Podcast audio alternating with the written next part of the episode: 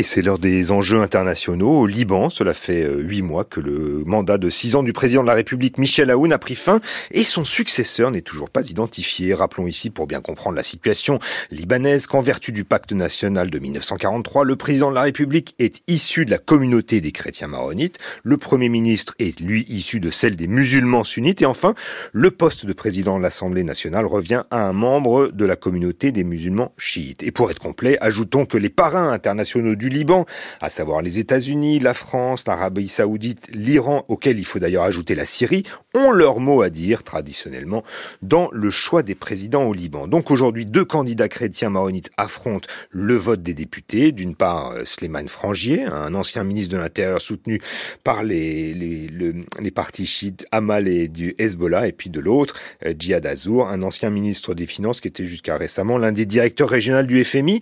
Pour bien comprendre euh, ce qui se passer et comprendre les enjeux, nous sommes ce matin en compagnie de Karim Emile Bittard. Bonjour. Bonjour.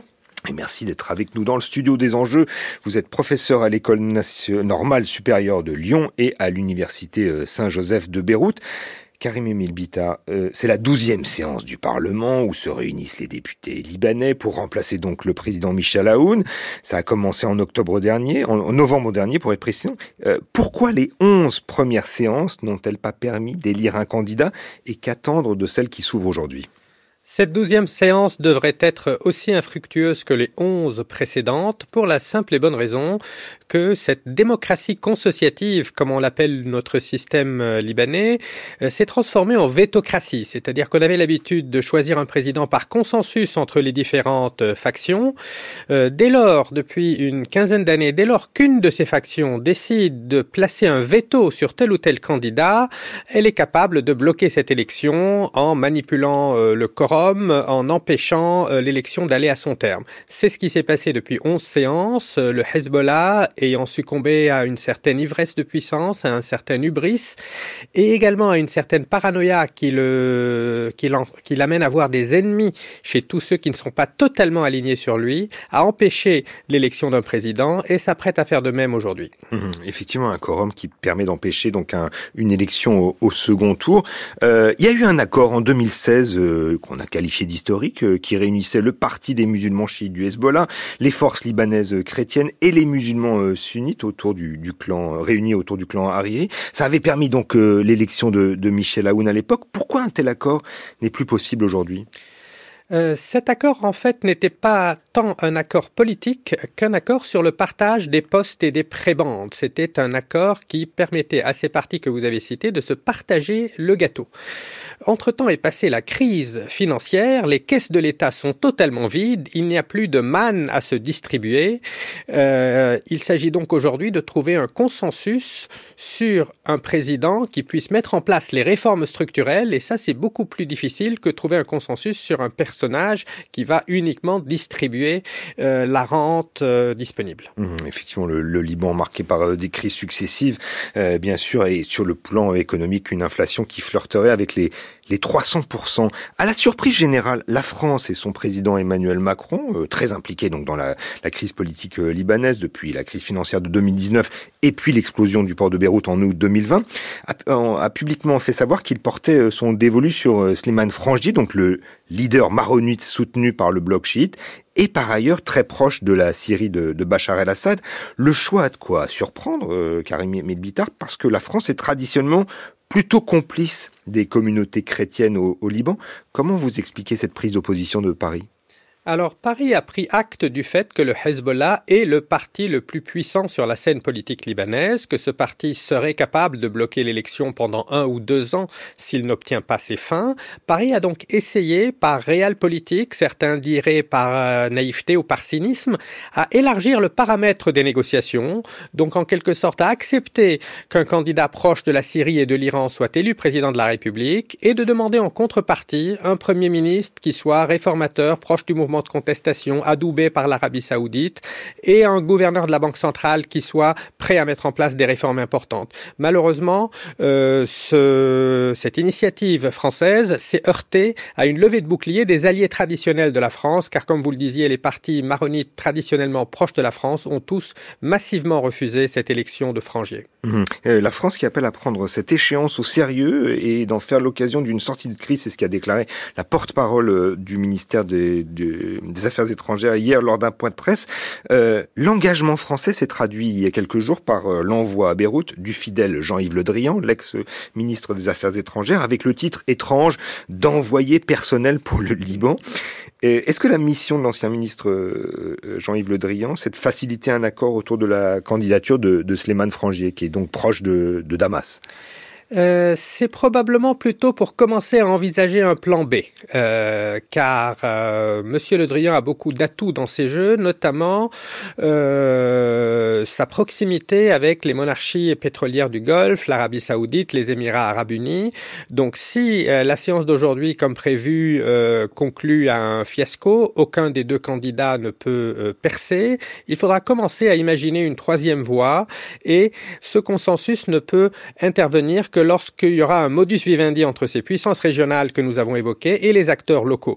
Euh, les circonstances régionales s'y prêtent. Nous avons, euh, comme vous l'avez indiqué dans votre introduction, une désescalade entre l'Iran et l'Arabie saoudite, une réintégration de la Syrie dans la Ligue arabe. Donc tout cela devrait logiquement se répercuter sur la scène libanaise, mais cela tarde à se répercuter car les acteurs locaux ont leurs propres calculs, leurs propres ambitions, et c'est là que M. Le Drian pourra peut-être mettre une certaine pression pour accélérer l'élection d'un président consensuel. Et, et, si on revient juste sur le, le, le petit penchant de Paris euh, pour le, le côté euh, du, du, Hezbollah, pour euh, ceux qui soutiennent éventuellement la Syrie, euh, il, il, se trouve que au mois d'avril, le chef des forces libanaises, Samir Jaja, avait estimé que Paris, au sujet, la, que la position de Paris au sujet de la présidentielle libanaise était due à des considérations économiques liées à l'extraction du gaz, aux services publics, au port de Beyrouth et de Tripoli, au nord de, du Liban. Est-ce que c'est la raison pour laquelle la France aurait appuyé le, le Hezbollah aussi, c'est pour des questions économiques? Un certain nombre de Libanais sont en effet persuadés que des euh, intentions mercantiles expliquent ce soit. Je pense pour ma part que les choses sont beaucoup plus complexes, que la France a tendance à toujours privilégier une stabilité, fut-elle une stabilité de court terme, au détriment des réformes structurelles indispensables à l'établissement d'un état de droit au Liban.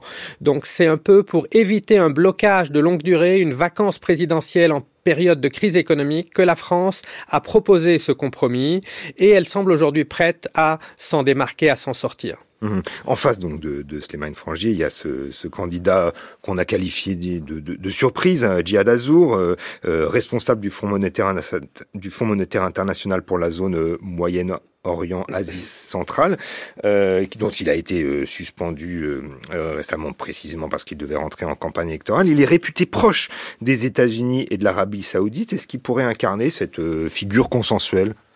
C'est un homme consensuel, c'est un intellectuel et un économiste très reconnu. Euh, il, a, maintenu des ponts avec l'ensemble des parties libanaises, mais malgré ce profil extrêmement modéré, extrêmement ouvert, il se heurte lui aussi à un veto du Hezbollah. Le Hezbollah utilise toujours la formule nous souhaitons un président qui ne nous poignardera pas dans le dos. Il y a une hantise du Hezbollah au moment où l'Iran est secoué par des manifestations intenses. Euh, euh, d'être quelque peu euh, bouleversé sur la scène libanaise locale, de voir son hégémonie contestée. Donc ils insistent pour un président qui soit totalement aligné sur leur position, et même un candidat modéré, consensuel, réformateur comme Jihad Azrour se voit euh, non pas seulement refusé, mais même menacé de mort. Mmh. Vous l'évoquiez, euh, Karim Emile Bitar, le réchauffement des relations diplomatiques entre l'Iran et l'Arabie saoudite devrait donc pouvoir, aurait dû, en tout cas devrait donc pouvoir euh, ouvrir des possibilités de, de sortie de crise, euh, notamment au Yémen. Est-ce que c'est pas suffisant pour euh, faciliter un choix consensuel pour le poste de, de président de la République au Liban? Finalement, on a l'impression que c'est la situation au Yémen qui prévaut sur celle du Liban. Absolument, c'est peut-être ce qui explique le retard à l'allumage, parce que pour l'Arabie saoudite, la priorité était en effet la crise au Yémen, de sécuriser euh, sa situation, ses investissements.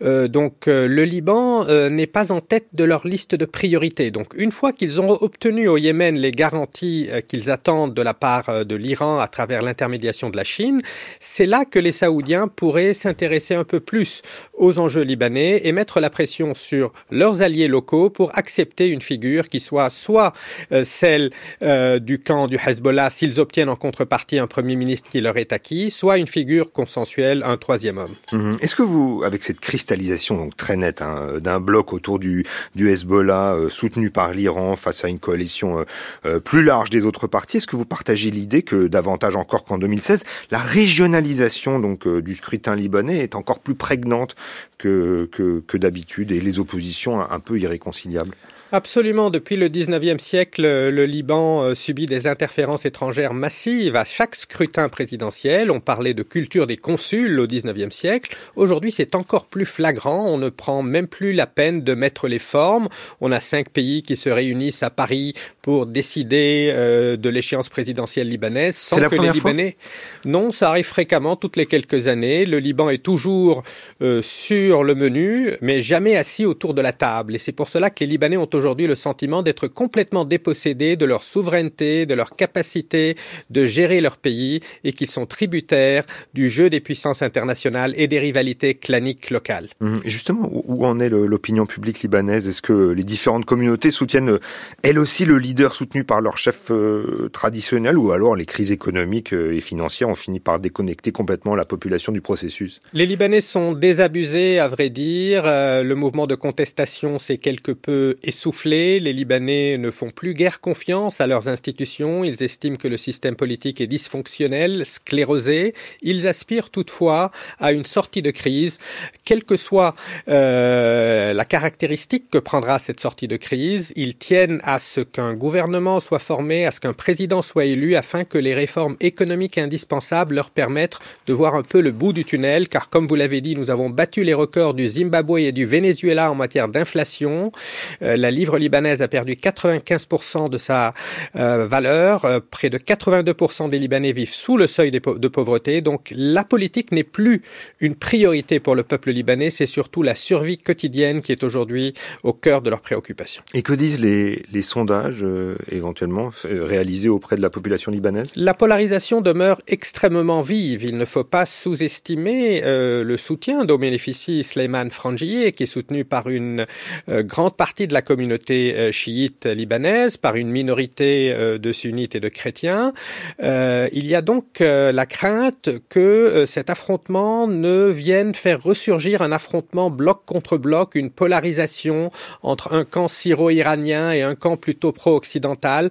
Et cette polarisation n'est pas propice à l'édification d'un État de droit impartial qui protégerait tous les Libanais. Mmh, donc à vous entendre, Karim et Milbitar, il n'y a pas grand-chose justement à attendre de cette journée d'aujourd'hui pour le départage de ces deux hommes qui briguent la présidence euh, chrétienne maronite euh, au, au, au Liban. Peut-être que parce que les tensions vont atteindre leur paroxysme aujourd'hui, ce sera le début d'un processus qui parviendra à faire émerger de nouvelles figures et un consensus qui obtiendrait le soutien à la fois des acteurs locaux et des puissances régionales qui pourraient encourager cette, euh, ce déblocage. Merci beaucoup, Karim Emile Bittard, d'être passé ce matin par le studio des enjeux internationaux. Je rappelle que vous êtes professeur à l'École normale supérieure de Lyon et à l'Université Saint-Joseph de Beyrouth, spécialiste bien sûr du Proche et du Moyen-Orient.